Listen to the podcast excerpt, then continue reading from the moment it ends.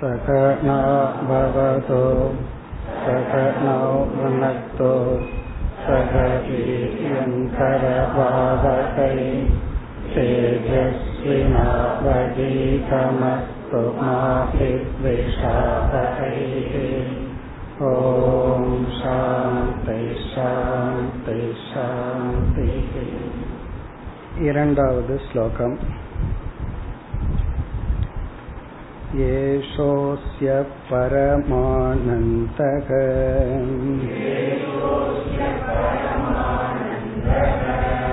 योगन्तैकरसात्मकः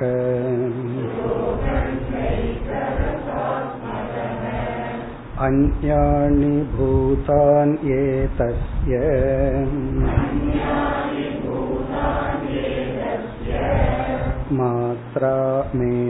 मात्रामेवोपयुज्यते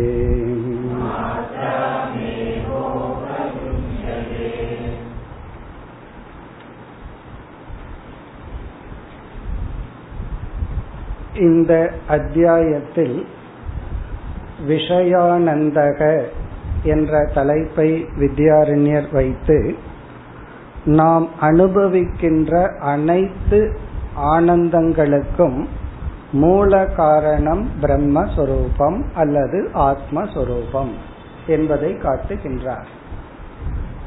ஆத்மா சத் சுரூபம் சித் சுரூபம் ஆனந்த சுரூபம் இந்த கருத்துதான் இந்த அத்தியாயத்தில் நிலைநாட்டப்படுகின்றது.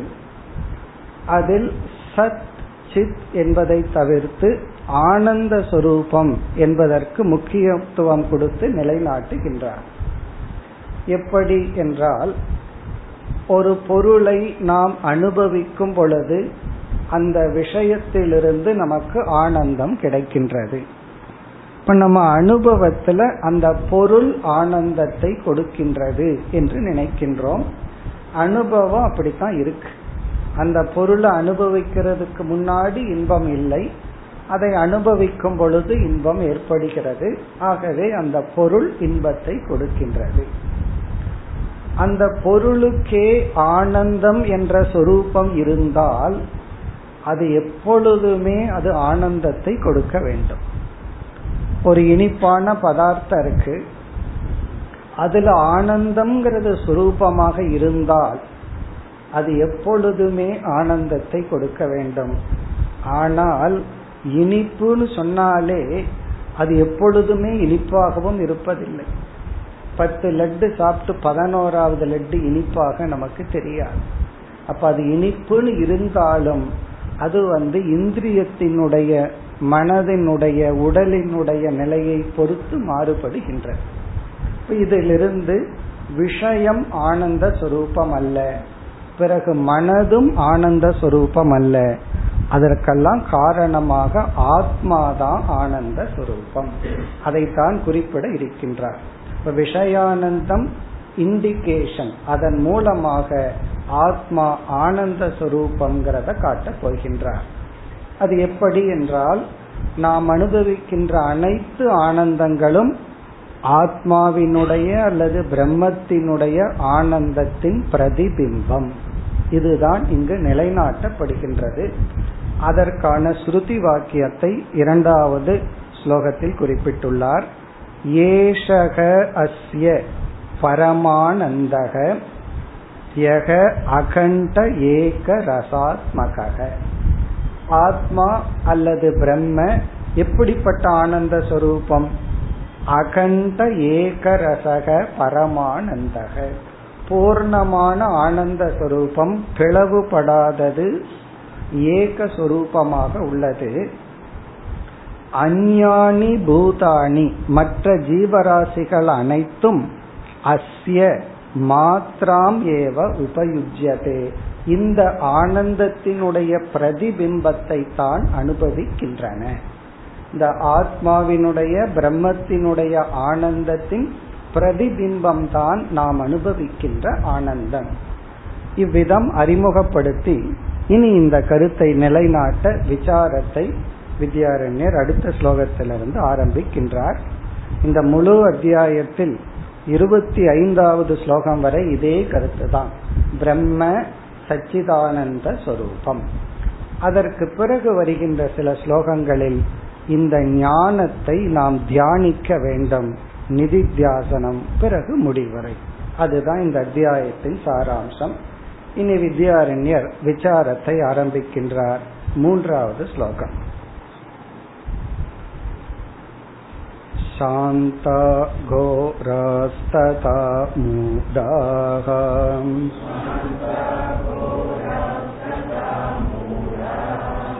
मनसो वृत्तयस्त्रिधा वैराग्यं क्षान्तिरौदार्यम्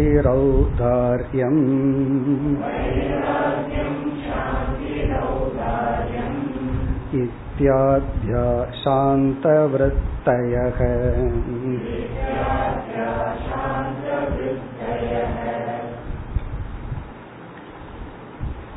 இங்கு விசாரத்தை எப்படி ஆரம்பிக்கின்றார் என்றால் நம் மனதில் ஓடுகின்ற எண்ணங்களை முதலில் மூன்றாக பிரிக்கின்றார் நமக்கு எத்தனையோ எண்ண ஓட்டங்கள் ஓடிக்கொண்டே இருக்கின்றது அந்த எண்ணங்களை வந்து மூணு கேட்டகரியா பிரிக்கிறார்.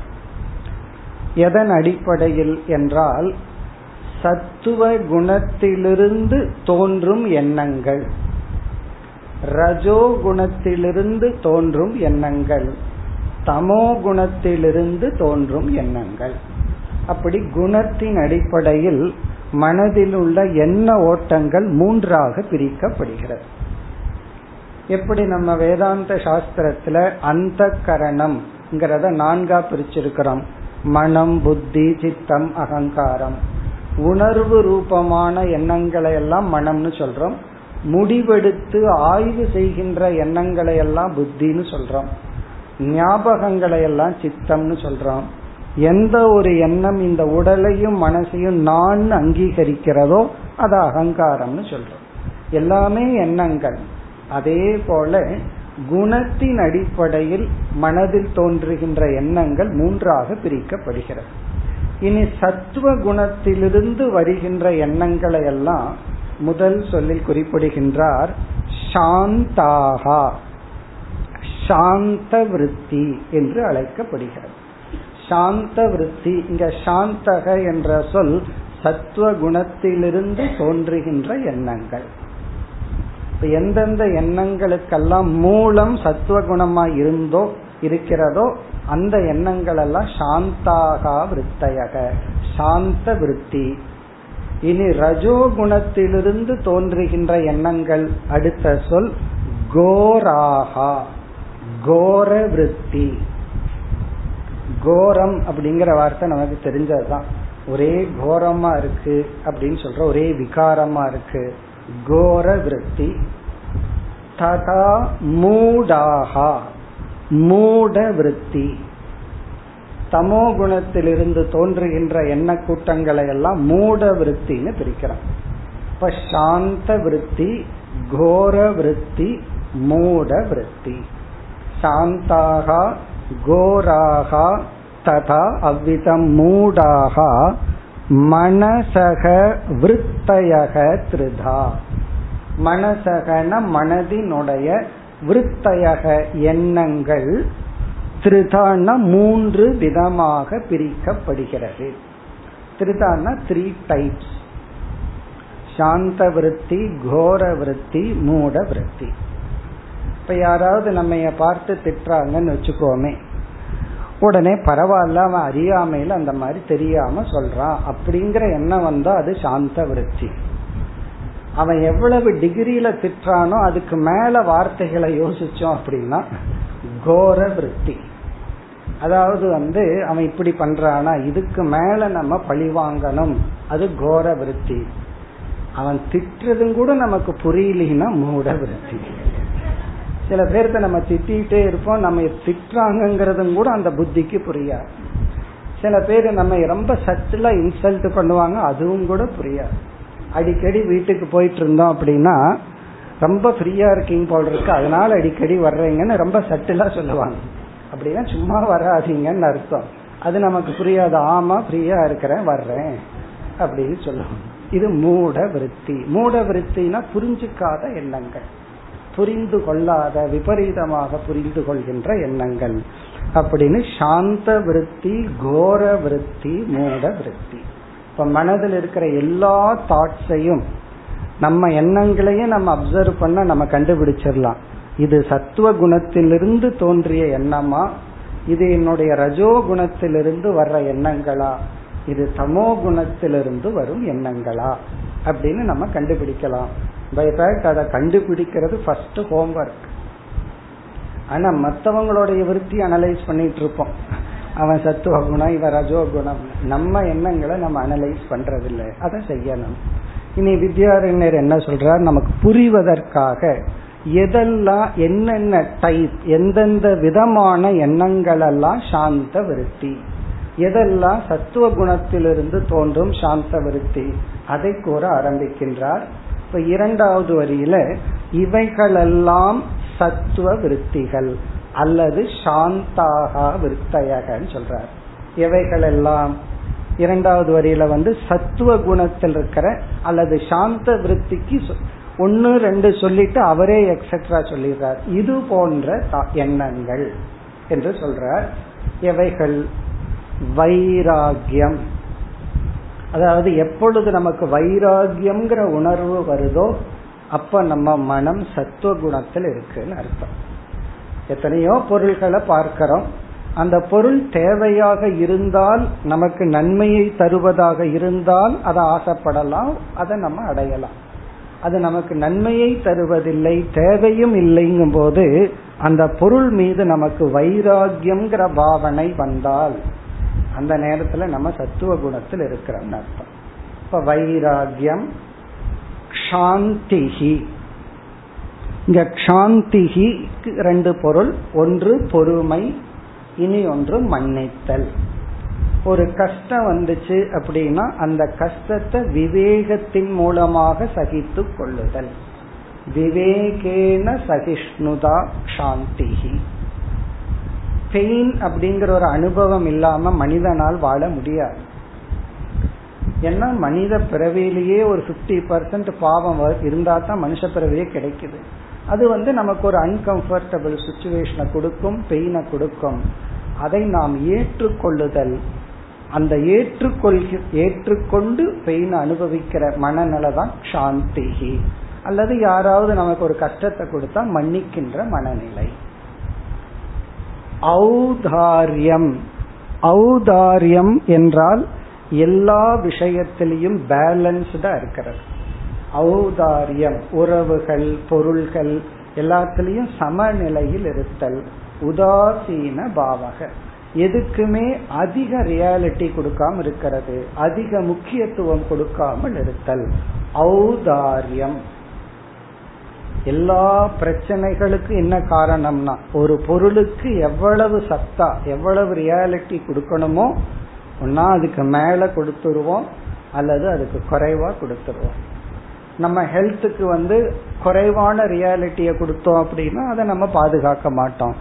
அதிகமான ரியாலிட்டியை கொடுத்தோம் அப்படின்னா அதையவே நினைச்சிட்டு இருப்போம். அப்படி ஔதாரியம் அப்படின்னா உதாசீனதா அப்படின்னா இந்த இடத்துல சமநிலை சமத்துவம். இத் எக்ஸெட்ரா இது போன்ற எண்ண ஓட்டங்கள். நம்ம பகவத்கீதையில படித்த பண்புகளை எல்லாம் இங்க மனசுல கொண்டு வந்துக்கலாம் அமானித்துவம் அதம்பித்துவம்னு ஒரு பெரிய லிஸ்ட் பகவான் கொடுத்தாரே. அந்த நற்குணங்கள் அனைத்தும். அதெல்லாம் சாந்த விருத்தையக.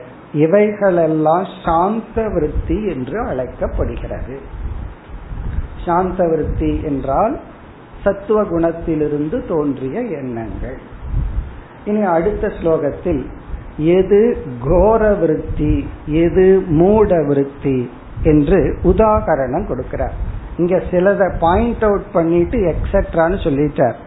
அந்த எக்ஸெட்ராங்கிறது நம்ம புரிந்து கொள்ள வேண்டும் நமக்கே தெரியும் இது வந்து சாத்விக் தாட்டா ரஜசிக் தாட்டா அல்லது தமோ குணத்திலிருந்து தோன்றிய எண்ணங்களான்னு சொல்லி அதற்கும் அடுத்த ஸ்லோகத்தில் உதாகரணம் கொடுத்து விளக்குகின்றார் நான்காவது ஸ்லோகம் திருஷ்ட तृष्णा स्नेहो रागलोभौ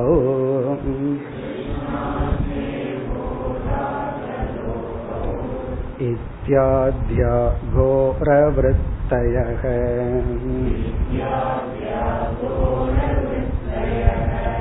सम्मोहो भयमित्याद्याः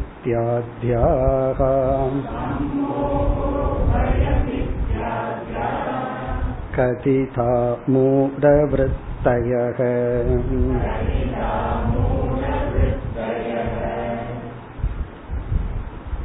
முதல் வரியில் கோர விருத்திகள் என்ன? விருத்தினா எண்ணங்கள். நம் மனதில் உள்ள கோரமான எண்ணங்கள் என்ன? திருஷ்ணா. திருஷ்ணா என்றால் ஜட பொருள்கள் மீதுள்ள பற்று ஆசை. இந்த ஆசை அப்படின்னு வந்தாவே மைண்ட் டிஸ்டர்ப் ஆகும். ஒரு பொருள் மீது ஆசைப்படாத வரைக்கும் சந்தோஷமா இருப்போம். இந்த விண்டோ ஷாப்பிங்ல அப்படியே வேடிக்கை பார்த்துட்டு இருக்கிற வரைக்கும் நல்லா இருக்கும். என்னைக்கு ஒரு பொருள் நம்ம அட்ராக்ட் பண்ணிடுச்சோ என்னைக்கு ஒரு பொருள் மீது ஆசைன்னு வந்துடுச்சோ அப்ப மைண்ட்ல வந்து திருஷ்ணா ஒரு ரெஸ்ட்லெஸ்னஸ் நமக்கு வந்துடும். என்ன ரெஸ்ட்லெஸ்னஸ் வரும் முதல்ல போய் பிரைஸ் டேக பார்ப்போம். அதுல ஆரம்பிச்சிடும். இது நமக்குள்ள உட்பட்டதா உட்படாததா அப்படின்னு எல்லாம் ஆரம்பிச்சிடும். அப்படி திருஷ்ணா. திருஷ்ணா என்றால் ஜட பொருள்கள் அது வீடாகலாம் வாகனமாகலாம். எனி இனர்ட் ஆப்ஜெக்ட் அதன் மீது நமக்கு வருகின்ற ஒரு வேர்க்கை ஆசை. ஸ்னேகக. ஸ்னேகக என்றால் உயிருடன் கூடிய பொருள்கள் மீதுள்ள பற்று. பீயிங் ஜடப்பொருள் அல்லாதவர்கள் மீது உள்ள பற்ற ஸ்னேகம்னு சொல்றோம். ஸ்னேகம்னா அது ஒரு பற்று. அது வந்து மனிதனாகத்தான் இருக்கணுங்கிற அவசியம் இல்லை. நம்ம பெட்டாங் கூட இருக்கலாம். வீட்டுல வளர்த்துற மிருகங்களாம் கூட இருக்கலாம். ஸ்னேக ஸ்னேகம்னா உணர்வுடையவர்கள் மீது ஏற்படுகின்ற ஒரு அட்டாச்மெண்ட் ஆசை விருப்பம். ராகக. இந்த ஸ்னேகம் உறுதிப்படும் பொழுது அது ராகமாக மாறுகின்றது.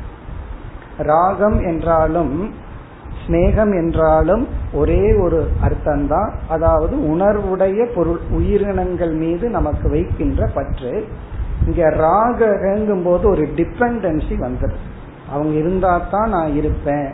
அந்த ரிலேஷன்ஷிப் எனக்கு வேண்டும். அந்த உறவு எனக்கு வேண்டும். அப்படின்னு சொல்லி ஒரு டிபெண்டன்சி வர்றதுதான் ராகக ஸ்னேகத்தினுடைய உச்சகட்டம். அது அதிகமாகும் பொழுது ராகக அதனாலதான் நண்பனுக்கு ஸ்னேகன்னு பேர். ஸ்னேகன் என்னுடைய நண்பன் அப்படின்னு சொன்னா அது ஓகே. ஆனா அது ராகமா மாறும்போது டிபெண்டன்ஸ் எது எடுத்தாலும் அவர்கிட்ட கேட்டு பண்றது. எதை எது செஞ்சாலும் உடனே சொல்லணுங்கிறது இதெல்லாம் ராகக அடுத்தது லோபம். லோபம்னா யாருக்கும் பகிர்ந்து கொள்ளாத மனநிலை. தான் மட்டும் அனுபவிக்கணும். இதனுடைய விளைவுதான் பொறாமை போன்றவைகள். இத்தியாத்தியாக ஆத்தியன எக்ஸெட்ரா கோபம் பொறாமை போன்றவைகள் எல்லாம் லோபம்ங்கிறது பகிர்ந்து கொள்ளாத மனநிலை. நான் மட்டும் அனுபவிக்கணும். யாருக்கும் கொடுக்க கூடாது பிறகு நம்மை அன் அன்றி இருப்பவர்கள் யாராவது அதை அனுபவிச்சு அதை பொறுக்காத மனநிலை. கோர விருத்தயக இவைகளெல்லாம் கோரமான எண்ணங்கள். இனி இரண்டாவது வரியில் தமோ குணத்திலிருந்து உற்பத்தி ஆகின்ற எண்ணங்கள் என்ன? சம்மோக சம்மோகம் அப்படின்னா எதையுமே புரிந்து கொள்ளாத மனநிலை. புரிஞ்சுக்கிற சக்தியை மனம் இழந்து விடுகிறது. கொஞ்சம் சட்டில் சூக்மமா இருந்தா அதை புரிஞ்சுக்கிற சக்தி இல்லை. சில பேர்த்துக்கிட்ட சில விஷயத்த டைரக்டா சொல்ல முடியாதுன்னு கொஞ்சம் இன்டைரக்டா ட்ரை பண்ணி பார்ப்போம். ஒன்னும் விளங்காது. அப்புறம் சரி போங்க அப்படின்னு டைரக்டா சொன்னா தான் அது புரியும். அது வந்து தமோ குணம் சம்மோக அல்லது சம்மோகத்துக்கு இனி ஒரு பொருள் வந்து ஒரு பொருளுக்கு எவ்வளவு மதிப்பு இருக்கோ அதற்கு மேல் அதற்கு மதிப்பை கொடுத்தல். ஓவர் வேல்யூவேஷன் அதிகமாக மதிப்பு கொடுத்தல். அது சம்மோக புரிந்து கொள்ளாத மனநிலை. அடுத்தது பயம். பயப்படுற மனநிலை. ஒரு எதிரி வந்தான் அப்படின்னா மன்னித்தல் அப்படிங்கிற குணம் வந்தா அது சத்துவ குணம். திருப்பி அடிக்கலாங்கிற குணம் வந்தா அது ரஜோ குணம் அவனை கண்டு நம்ம பயப்பட்டால் அது தமோ குணம். இப்ப பயம்ங்கிறது தமோ குணம். ரிட்டாலியேஷன் திரும்பி தாக்குதல்ங்கிறது ரஜோகுணம் பரவாயில்லைங்கிறது மன்னிக்கிறது வந்து சத்வ குணம். ஆனால் சில சமயங்கள் என்ன ஆகும் தெரியுமோ? பயம் உள்ள உட்கார்ந்துட்டு மன்னித்தல்ங்கிற வேஷத்தை போட்டுட்டு உள்ள உட்கார்ந்துட்டு இருக்கும். பல சமயம் அந்த மாதிரி ஆகும். ஏன்னா நமக்கு நாமளே பயந்துட்ட நான்கிறத நான் விரும்பாதவன். உடனே என்ன பண்றது? சரி பரவாயில்ல விட்டுருவோம் அப்படின்னு சொல்லி சொல்ற பல சமயங்கள்ல இந்த குணங்கள் வந்து அந்த மாதிரி வேஷம் போட்டிருக்கும். ஆப்போசிட்டான வேஷம் போட்டிருக்கும். மன்னித்தல் அப்படிங்கிற வேஷத்தை போட்டுக்கும் எது? பயம்ங்கிறது மன்னித்தல்ங்கிற வேஷத்தை போட்டுட்டு உட்கார்ந்துட்டு இருக்கும். தியாகம் அப்படிங்கிறது வந்து அதுவும் இயலாமை. தியாகம்ங்கிற வே ஒரு வேஷத்தை போட்டு உட்கார்ந்து பரவாயில்ல நான் தான் விட்டு கொடுத்தேன். பிடிக்க முடியாது உடனே என்னன்னா விட்டு கொடுத்தேன். அப்படின்னு சில குணங்களே அந்த மாதிரி வேஷம் போட்டுட்டு நமக்குள்ள இருக்கும் அது ஷேக்ஸ்பியர் ஒரு இடத்துல சொல்ற அதாவது வந்து பொதுவா ஒரு கதை எழுதுனா வில்லனா இருந்து நல்லவனா மாறுறதுதான் நார்மல் கதை. அவர் எல்லாமே தலைகீழா யோசிப்பாரு. ஒருத்தன் நல்லவனா இருந்து வில்லனா மாறுவான். மேட் பத்துங்கிற கதையில. ஒழுங்கா இருப்பான் ஆரம்பத்துல. கடைசியில் எல்லா வில்லத்தனமும் பண்ணுவான். இப்ப அந்த இடத்துல ஒரு கருத்து சொல்றார். அப்ப அவன் நல்லவனா இருந்தது பொய்யானா? வில்லன் ஆகிறதுக்கு வாய்ப்பு கிடைக்கல. அவனுக்குள்ள இருந்துட்டு இருந்துச்சு சம்ஸ்காரம். வாய்ப்பு கிடைச்ச உடனே அந்த நல்ல குணங்கள் எல்லாம் போர்வைய போத்திட்டு இருந்துதான். அதாவது வந்து லஸ்ட் அப்படிங்கறது அன்புங்கிற போர்வைய போத்திட்டு இருந்துச்சான் அது எப்ப வெளிப்படும்னா அதுக்கு தடைப்படும் பொழுது நீ எப்படி ரியாக்ட் பண்றங்கிறத பொறுத்து உனக்குள்ள அலர்ட் இருந்துதா அன்பு இருந்துதாங்கிறது முடிவு செய்யப்படும் அப்படின்னு சொல்லி சொல்ற. அப்படி இந்த குணங்கள் பல சமயங்கள்ல நம்ம ஏமாற்றம் அதுதான் சம்மோக அதுவுமே சமோ குணம் தான் நமக்கே நம்ம என்ன கேரக்டர்னு புரியாம இருக்கிறது. அதுவே நம்ம ஏமாற்றி கொண்டிருத்தல். இத்தியாத்தியாக பயம் போன்றவைகள் கதிதா மூட விருத்தையாக இதுலயும் நம்ம புரிந்து கொள்ள வேண்டும். கீதையில பகவான் வந்து அதர்மம் பண்றதுக்கு மனசுல பயம் ஏற்பட்டா அது சாத்விகமான பயம்னு சொல்ற அப்படி வெறும் பயம் மட்டும் சத்துவம் தமோ குணம் கிடையாது. சில சமயம் தப்பு பண்றதுக்கு ஒரு ஒருத்தர் ஏமாத்தணும் ஒருத்தரை தப்பு பண்ணலாங்கிற எண்ணம் வந்த உடனே பயம் வந்துச்சுன்னு வச்சுக்கோமே அது சத்துவகுணம் அது சாத்விகமான செயல் ஏன்னா அந்த பயம்தான் நம்ம காப்பாற்றும் அந்த இடத்துல பயம் இல்லை என்றால் அது நமக்கு அழிவு. அப்படி இந்த சொற்களை எல்லாம் கொஞ்சம் கவனமாக புரிந்து கொள்ள வேண்டும். இந்த வேல்யூஸ்ங்கிறது வந்து பார்க்கறதுக்கு சிம்பிளா இருக்கு. ஆனா அது பல வேஷங்களை அது எடுத்துக்கொள்ளும். இவ்விதம் சத்துவ ரஜஸ் தமஸ் என்ற மூன்று குணங்களால் தோன்றுகின்ற எண்ணங்களை மூன்று விதமான விருத்திகள் என்று இப்பொழுது வித்யாரண்யர் பிரிச்சார் சாந்த விருத்தி கோர விருத்தி மூட விருத்தி. எதற்கு இந்த டிவிஷன் அடுத்த ஸ்லோகத்தில் அப்படியே தத்துவத்திற்குள்ள போறார். ஆனந்தத்துக்கு சம்பந்தப்படுத்த அடுத்த ஸ்லோகத்தில் சேர்க்கின்றார். ஐந்தாவது ஸ்லோகம். वृत्तिष्वेतासु सर्वासु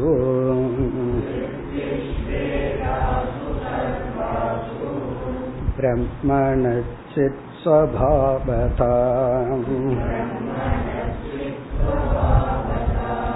प्रतिबिम्बति शान्तासु सुखं च प्रतिबिम्बति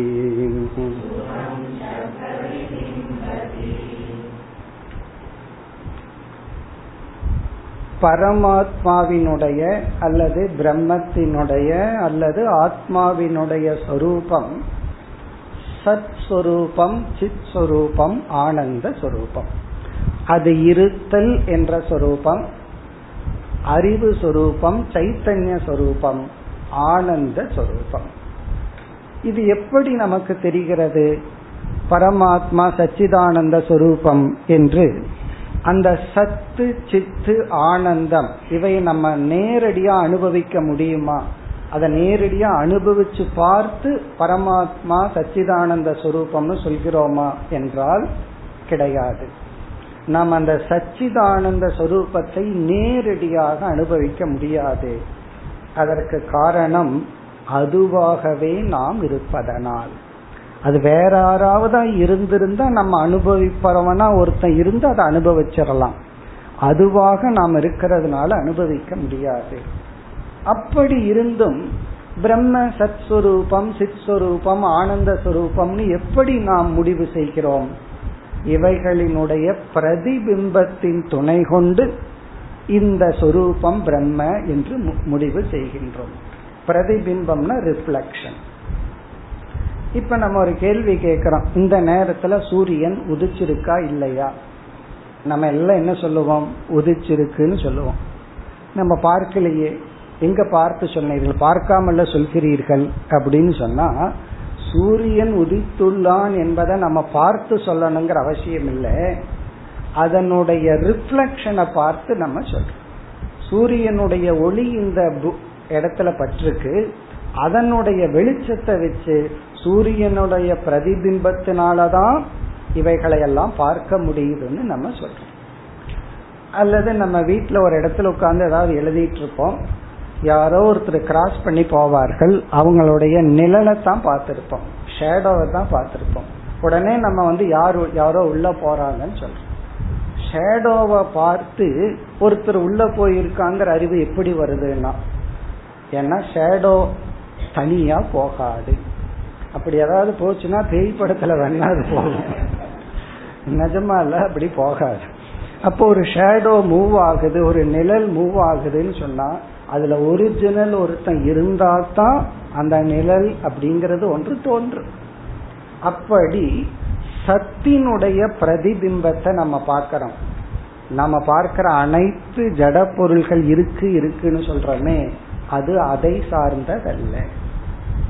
இப்ப பானை இருக்கிறது பானை இருக்கிறதுன்னு சொல்லிட்டு இருக்கோம் அந்த இருத்தல்ங்கிறது பானை என்ற தத்துவம் களிமண்ணிடமிருந்து கடன் வாங்கி உள்ளது. அது எப்படி தெரியுது நான் பானையை உடைச்சு பாருங்க. அங்க பானைக்கு இருத்தல்ங்கிறது போயிடும். பிறகு களிமண்ணுக்கு வந்துடும் அப்படி அந்த இருத்தல்ங்கிறது ஜட பொருள்கள்ல இருந்து நம்ம தெரிஞ்சுக்கிறோம்.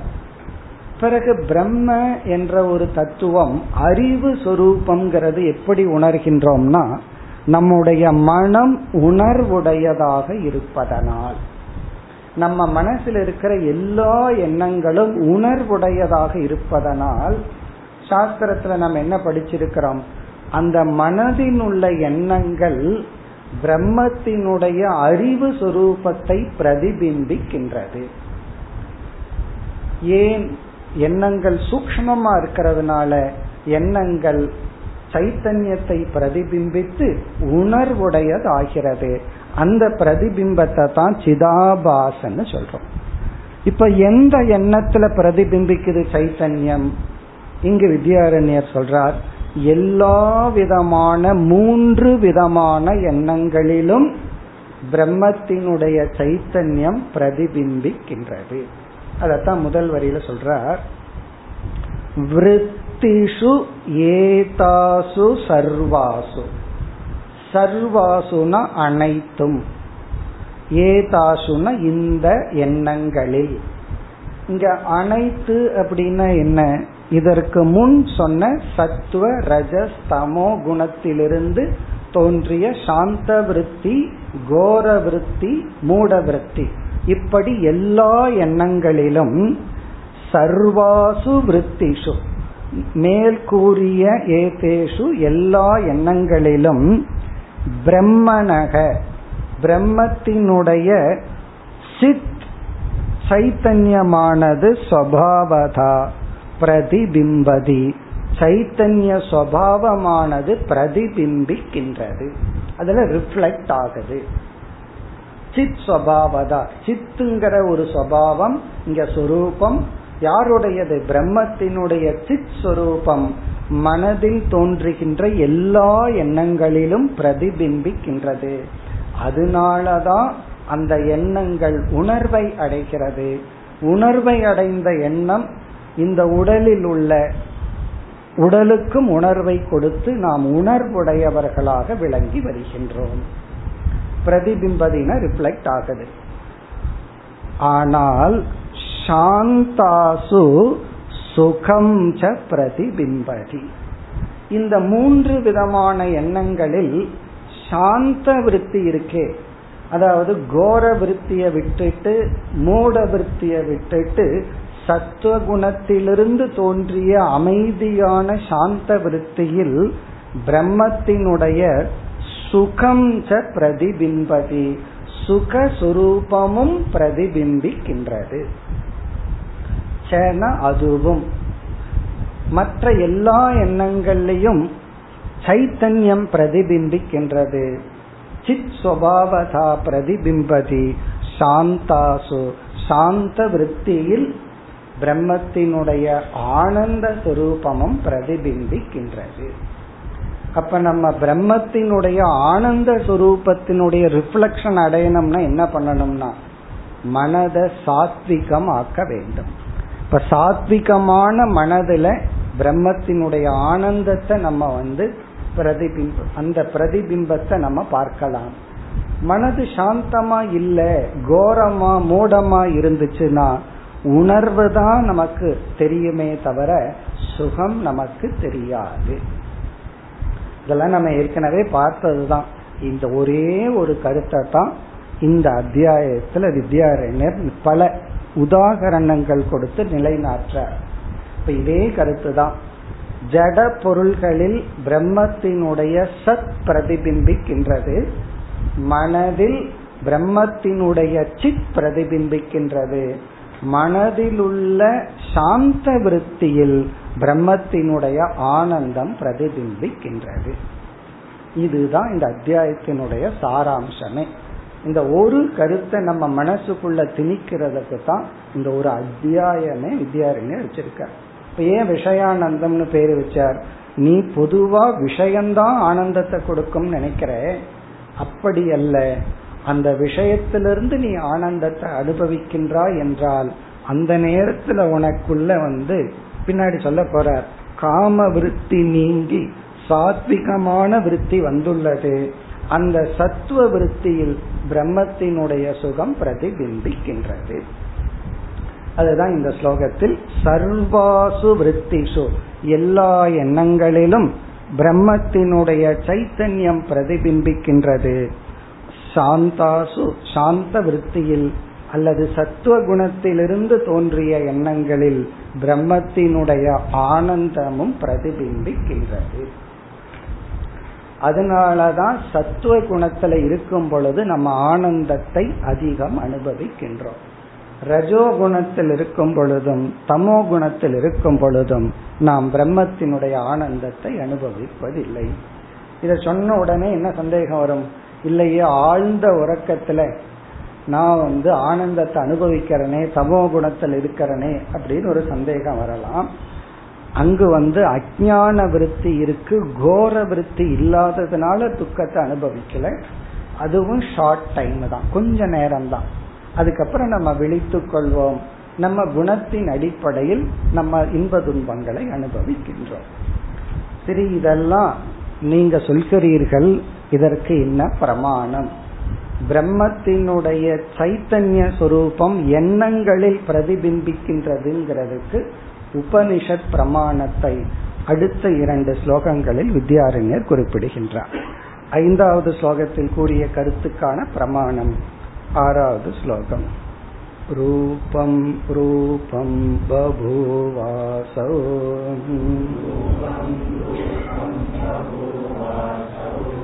प्रतिरूप इति श्रुतिः।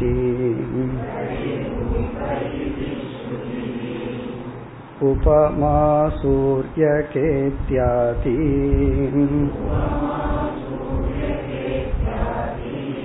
सूत्रया माससूत्रकृत्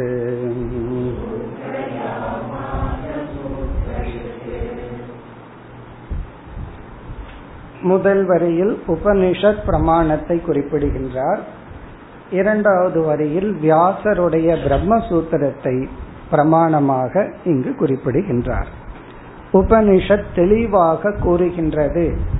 பிரம்மத்தினுடைய சைத்தன்ய சுரூபம்தான் மனதிற்குள் பிரதிபிம்பித்து எண்ணங்களை உணர்வுடையதாக்குகிறது. பேசிக்கலி எண்ணங்களும் ஜட சொரூபந்தான் சூக்மமான ஜடஸ்வரூபமான எண்ணங்கள் உணர்வு ரூபத்தை அடைவதற்கு காரணம் அந்த எண்ணங்களுக்கு பிரம்மத்தினுடைய சைத்தன்யத்தை பிரதிபிம்பிக்கின்ற இயற்கையான சக்தி உள்ளது. ஜட பொருள்களுக்கு சைத்தன்யத்தை பிரதிபிம்பிக்கின்ற சக்தி இல்லை. அந்த எண்ணங்களுக்குள்ளும் சாத்விகமான எண்ணங்களுக்குத்தான் பிரம்மத்தினுடைய ஆனந்த சுரூபத்தை பிரதிபிம்பிக்கின்ற சக்தி உள்ளது. என்ன நீயே ஆனந்த சுரூபம்னு சாஸ்திரம் சொல்லும் பொழுது உடனே ஒரு கேள்வி வரலாம். நான் என்னைக்குமே ஆனந்த சுரூபம் நித்தியமாக என்றும் ஆனந்த சுரூபம்னா எனக்கு ஏன் துக்கம் வந்து போகுது? துக்கத்துக்கு என்ன காரணம்? அந்த என்றும் நான் ஆனந்தத்தை நான் ஏன் அனுபவிக்கவில்லை என்றால் அந்த அனுபவிக்கிற ஆனந்தம் அல்ல எண்ணங்களினுடைய அடிப்படையில் தான் வருகிறது. அந்த ஆனந்தத்தை நான் அனுபவிக்க முடியாது. நானே ஆனந்த சுரூபம்னு சொல்றனே அந்த ஆனந்தத்தை அனுபவிக்க முடியாது. அதை கேட்ட உடனே அப்ப அதனால என்ன பிரயோஜனம்னு தோணும். அதை நான் அனுபவிக்க முடியாதே அதனால என்ன பிரயோஜனம்? அதற்கு என்ன பதில் என்றால் அதை நான் அனுபவிக்க வேண்டிய அவசியம் இல்லை. அனுபவிக்க முடியாதுன்னு சொன்னா ஏதோ அனுபவிக்க கூடியது எனக்கு இயலாமையினால அனுபவிக்க முடியாதுன்னு நம்ம நினைக்கிறதுனால அந்த சந்தேகம் வருது. அதை நான் அனுபவிக்க வேண்டிய அவசியம் இல்லை. காரணம் அதுவாகவே நான் இருக்கின்றேன். இதை நான் புரிந்து கொள்ளும் பொழுது மனமானது முழுமையான சத்துவ குணத்தை அடைகிறது. இந்த ஞானம் இருக்கே. இந்த ஞானம் ஒரு விதமான சத்துவ குணத்தை கொடுக்கின்றது. அந்த சத்துவ குணத்திலிருந்து நாம் அனுபவிப்பதுதான் ஜீவன் முக்தி. இப்ப இந்த ஞானம் வந்து மைண்ட டோட்டலா சாத்விகா மாற்றிடுது பிறகு அந்த சத்துவமான மனதில் ஆனந்தத்தை நம்ம அனுபவிச்சுட்டு இருக்கிறோம். எவ்வளவு நாள்னா ஜீவன் முக்தி வரை. உயிரோடு இருக்கும் வரை. அதற்கான பிரமாணம் தான் இங்கு குறிப்பிடப்படுகிறது. ரூபம் ரூபம் பிரதிரூபக அசௌ பபுவ. இங்க ரூபம் ரூபம்னா ஒவ்வொரு எண்ணங்களிலும் பிரதிரூபக அசௌ பபுவ. ஒவ்வொரு எண்ணங்களிலும் பிரம்மத்தினுடைய சைத்தன்யமானது பிரதிபிம்பிக்கின்றது. இது ஸ்ருதிகி இவ்விதம் உபனிஷத் தெளிவாக கூறியுள்ளது. நம்ம மனசில் இருக்கிற ஒவ்வொரு எண்ணங்களிலும் பிரம்மத்தினுடைய சைத்தன்யம் பிரதிபிம்பிக்கின்றது. கேனோபனிஷத்திலையும் ஒரு வாக்கியம் இருக்கு. பிரதிபோத விதிதம் மதம் அப்படின்னு சொல்லி. அந்த உபநிஷத்துல நம்ம விளக்கமா படிச்சிருப்போம். நம்ம அந்த பிரம்மத்தை பிடிக்கிறதுக்கு என்ன பண்ணணும் அப்படின்னா ஏதோ ஒரு எண்ணத்தை எடுத்துக்கொள்ளுங்கள் அது என்னவா என்ன வேணாலும் இருக்கலாம். எனி தாட் அதை நம்ம பிரிக்கிறோம். விஷயக சைத்தன்யம்னு பிரிக்கிறோம். அந்த எண்ணத்துக்குரிய பொருள் உணர்வு சுரூபமான அறிவுன்னு பிரிக்கிறோம். அப்படி இருபது எண்ணங்கள் எடுத்துக்கொண்டால் இருபது எண்ணத்திற்குரிய பொருள்கள் மாறுபடுகின்றன. அந்த அறிவு மாறுபடுவதில்லை. அந்த அறிவு சுரூபமாக நான் இருக்கின்றேன். இப்ப நானே எண்ணமா இருக்கிறதுனாலதான் அந்த எண்ணத்தோட ஓடிட்டு இருக்கேன் நான் அதை கொஞ்சம் பிரிஞ்சு பார்த்தேன். கொஞ்சம் விலகி பார்த்தால் அந்த எண்ணத்துக்குள் இருக்கின்ற அறிவு சுரூபமானவன் நான் அல்லது பிரம்ம. அந்த விஷயங்கள் ஜெகத் அல்லது நித்யா. இந்த அறிவு இருக்கே. இந்த அறிவு தான் மோட்சத்தை கொடுக்கின்ற அறிவு. இப்ப முதல் வரியில் உபனிஷத் பிரமாணம். இரண்டாவது வரியில் உபமா சூரியகா இத்தியாதி. பிரம்மசூத்திரத்துல வியாச பகவான் இந்த ஒரு சூத்திரத்தை சொல்றார். அதையேவச்ச உபமா சூரியகாதி. வத் என்று ஒரு ஒரு சூத்திரம்.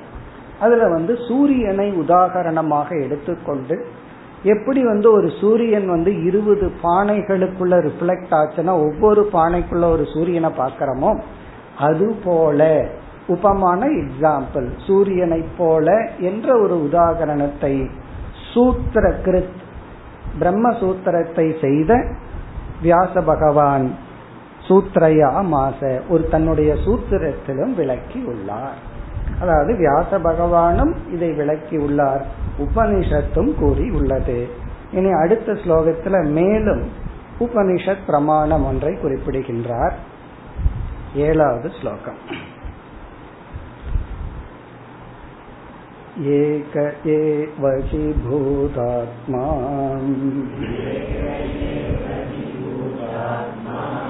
भूते भूते व्यवस्थितः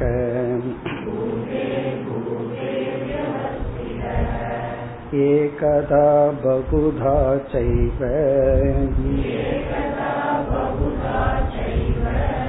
दृश्यते जलचन्द्रवत्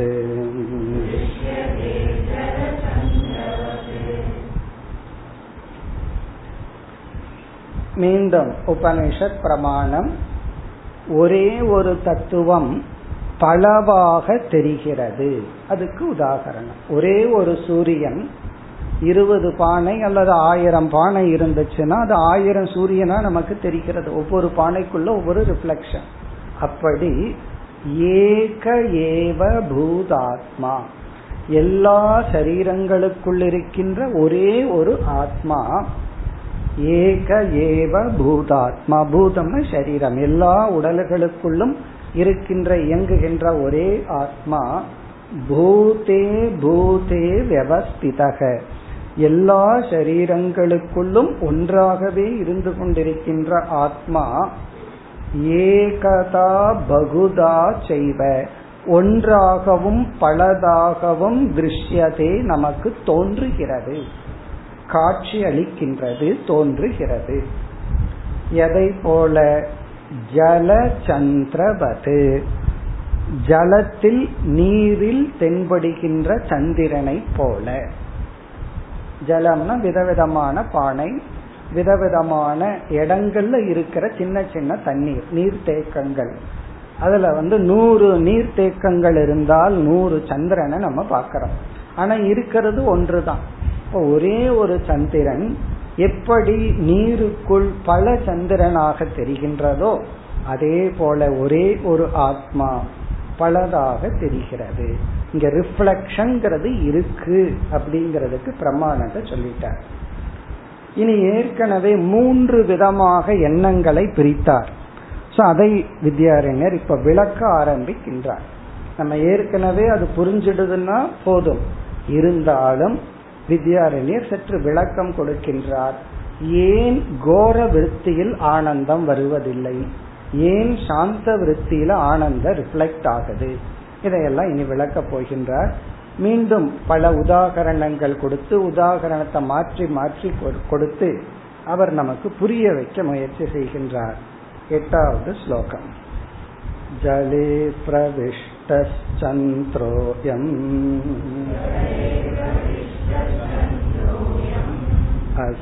अस्पष्टकलुषे जले विस्पष्टो निर्मले तद्वत्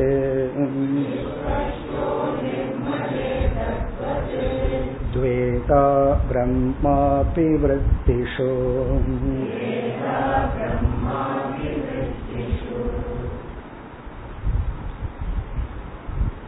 இந்த உதாகரணத்தில் இப்ப சந்திரன் இருக்கு தூய்மையா வெண்மையாக ரொம்ப அழகா இருக்கு அந்த சந்திரன் வந்து ஒரு நீர்ல வந்து பிரதிபிம்பிக்கின்றது.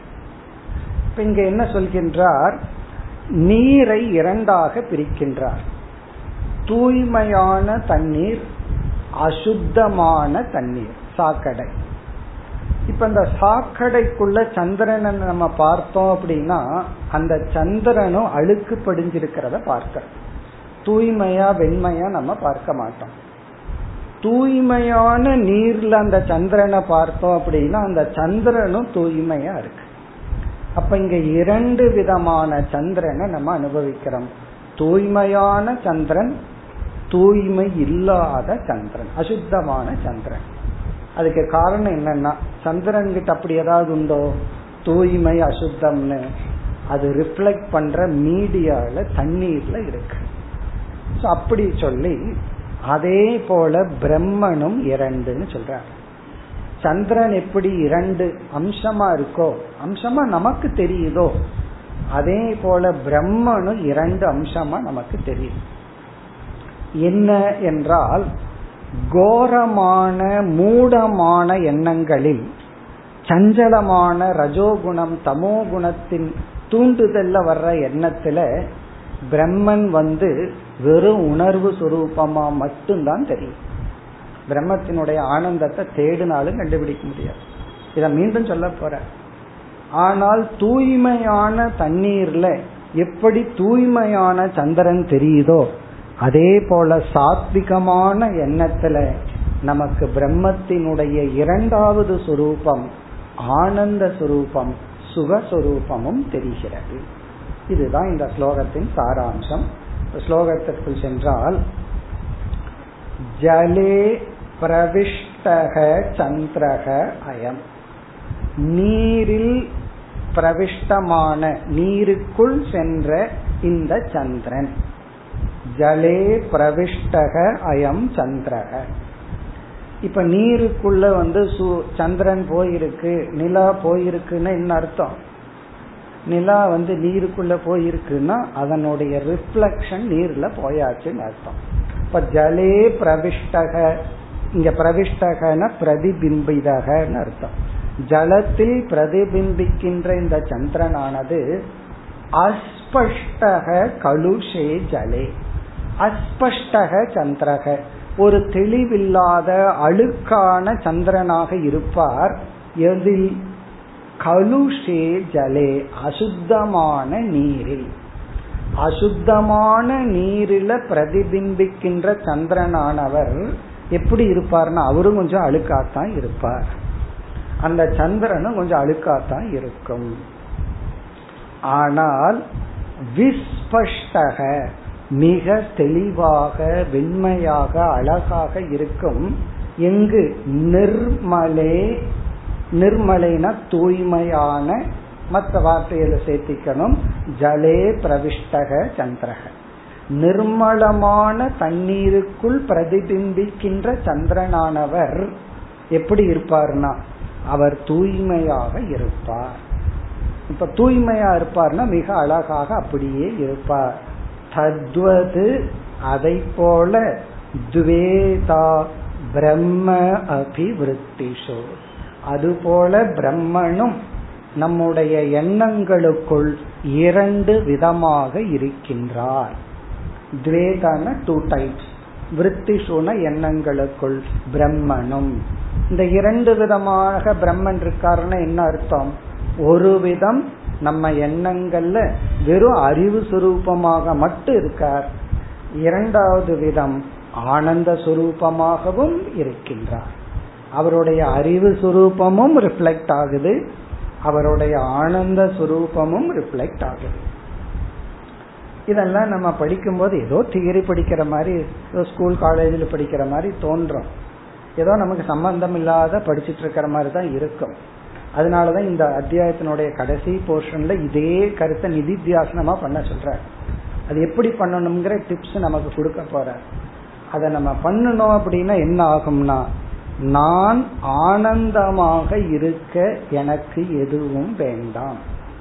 மோக்ஷத்துக்கு சிம்பிளஸ்ட் டெபனிஷன் என்னன்னா நான் சந்தோஷமா இருக்கிறதுக்கு கண்டிஷன் போட மாட்டேன்.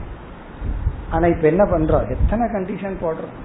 வாடகை வீட்டுக்குள்ள போனாலும் கண்டிஷன் வாடகைக்கு யாருக்காவது கொடுத்தாலும் கண்டிஷன் இப்படி எல்லாம் இருந்தா தான் சந்தோஷமா. எல்லாத்துலயும் ஒரு நிபந்தனை இருக்கு. அப்போ நிபந்தனையின்றி நான் ஆனந்தமாக இருக்கின்றேன். ஒருத்தர் வந்து எப்படி இருக்கீங்கன்னு கேக்குறோம். நல்லா இருக்கிறேன்னா அதுக்கப்புறம் ஏன்னு கேட்க கூடாது ஏன் நல்லா இருக்கீங்கன்னு கேட்டக்கூடாது நல்லா இல்லைன்னு சொன்னா தான் காரணம் கேட்கணும். சோகமா இருக்கிறேன்னா என்ன காரணம் சொல்றேன் நான் சந்தோஷமா இருக்கிறேன்னா ஏன் சந்தோஷமா இருக்கேன்னு கேட்கக்கூடாது. ஏன்னா அது நம்ம கேட்கறது இல்லை. இதுல இருந்தே தெரியுது நம்ம சுவாவமே சந்தோஷம் ஏன்னா அது காரணம் கேட்கக்கூடாது அது அதுதான் நான் அதுக்கு எதுக்கு காரணம் துக்கத்துக்கு தான் காரணம் இருக்கு. அப்படி நான் ஆனந்த சுரூபமா இருக்கிறேன். இந்த ஒரு அறிவு தான் மோக்ஷம். அந்த அறிவு தான் இந்த இடத்துல டீல் பண்றார். இது ஏதோ எக்ஸாம்பிள் சந்திரன் தண்ணீர் சம்பந்தம் இல்லாததை படிக்கிறதாக பொருள் அல்ல. நம்மை அறியாமல் நம்ம விஷயங்கள் நமக்கு வந்தாதான் மனசில் உள்ள ஆசைகள் எல்லாம் பூர்த்தி ஆனாதான் நான் சந்தோஷமா இருப்பேன் அப்படின்னு நினைக்கிறேன். அந்த ஆசை ரஜோகுணம். அதனாலதான் ஒரு அறிஞர் ஒன்று சொன்னார். நமக்கு வந்து மனசுல எத்தனையோ ஆசைகள் வந்து நிறைவேறாமல் போயிருக்கு. சில ஆசைகள் நிறைவேறாம போனது நல்லது. அது பின்னாடி தெரியும். அது வேற விஷயம். ஆனா எத்தனையோ ஆசைகள் நிறைவேறாம போயிருக்கு. நம்ம என்ன பண்ணிடுறோமா? நிறைவேற்றப்படாத ஆசை உடையவனை ஐடென்டிஃபை பண்ணிக்கிறோமா. நான் எனக்கு இது நினைச்சேன்.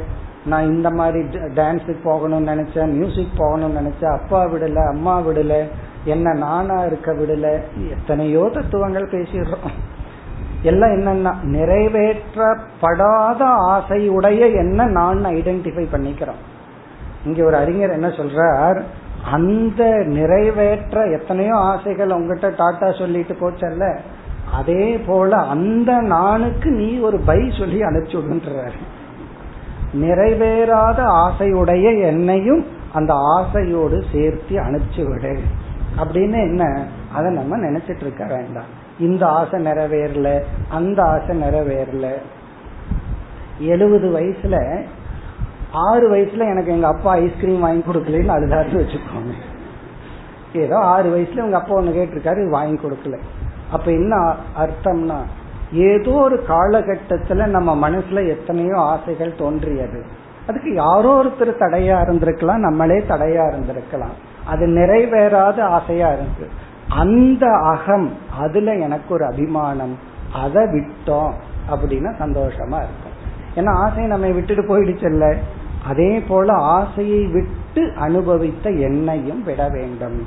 இந்த அறிவெல்லாம் எப்ப வரும்னா நான் ஆனந்த சுரூபம். பிறகு என்னுடைய சத்துவ குணத்துல சாத்விகமான மனதுல என்ன ஆகுதுன்னா பிரம்மத்தினுடைய இங்க பிரம்மன்னு சொல்லக்கூடாது என்னுடைய ஆனந்த சுரூபம் வெளிப்படுகிறது. ரஜோகுண தமோ குணத்திலிருந்து தோன்றிய எண்ணங்களில் வெளிப்படுவதில்லை. அப்ப நான் உண்மையில் ஆனந்த சொரூபம்.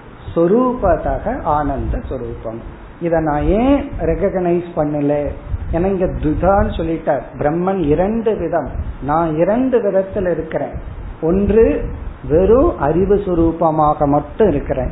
இனி ஒன்னு ஆனந்தமாகவும் இருக்கின்றேன். எப்பொழுதுனா தூய்மையான தண்ணீர்ல சந்திரன் தூய்மையா இருக்கு. அசுத்தமான தண்ணீர்ல சந்திரன் அசுத்தமா இருக்கு. அதுபோல நான் ஆனந்தமாகவும் அறிவு சுரூபமாகவும் உள்ளேன். இனி அடுத்த ஸ்லோகத்துல சொல்லுவார் இந்த கோர விருத்தி மூட விருத்தி எனக்கு இருக்கும் பொழுது என்னுடைய ஆனந்த சுரூபம் முற்றிலும் மறைக்கப்படுகின்றது. அப்படியே கவர் ஆயிரும். என்னுடைய ஆனந்த சுரூபம் மறைக்கப்படுகிறது. இந்த இரண்டு விதமான எண்ணங்களில். அதனாலதான் நம்முடைய அனைத்து சாதனைகள் எதற்குனா நம்மை சத்துவ குணத்துக்கு உயர்த்துவதற்காக. நம்ம பண்ற எல்லா தவங்களும் எல்லா வேல்யூஸ் எல்லாமே நம்ம சாத்விக் பர்சனா மாத்துறது. சத்துவ குணத்துல வந்தும் சத்துவ குணத்துக்குன்னு சில சாரம் இருக்கு. அதிலிருந்து மேல வர்றதுக்கு தான் இந்த ஞானம். எனக்கு எனக்கு சத்துவ குணத்தில் இருக்கிற சாரோவை அனுபவிக்கவே இல்லை அப்படின்னு சொன்னா என்ன அர்த்தம்? சத்துவ குணமே வரல அப்படின்னு அர்த்தம்.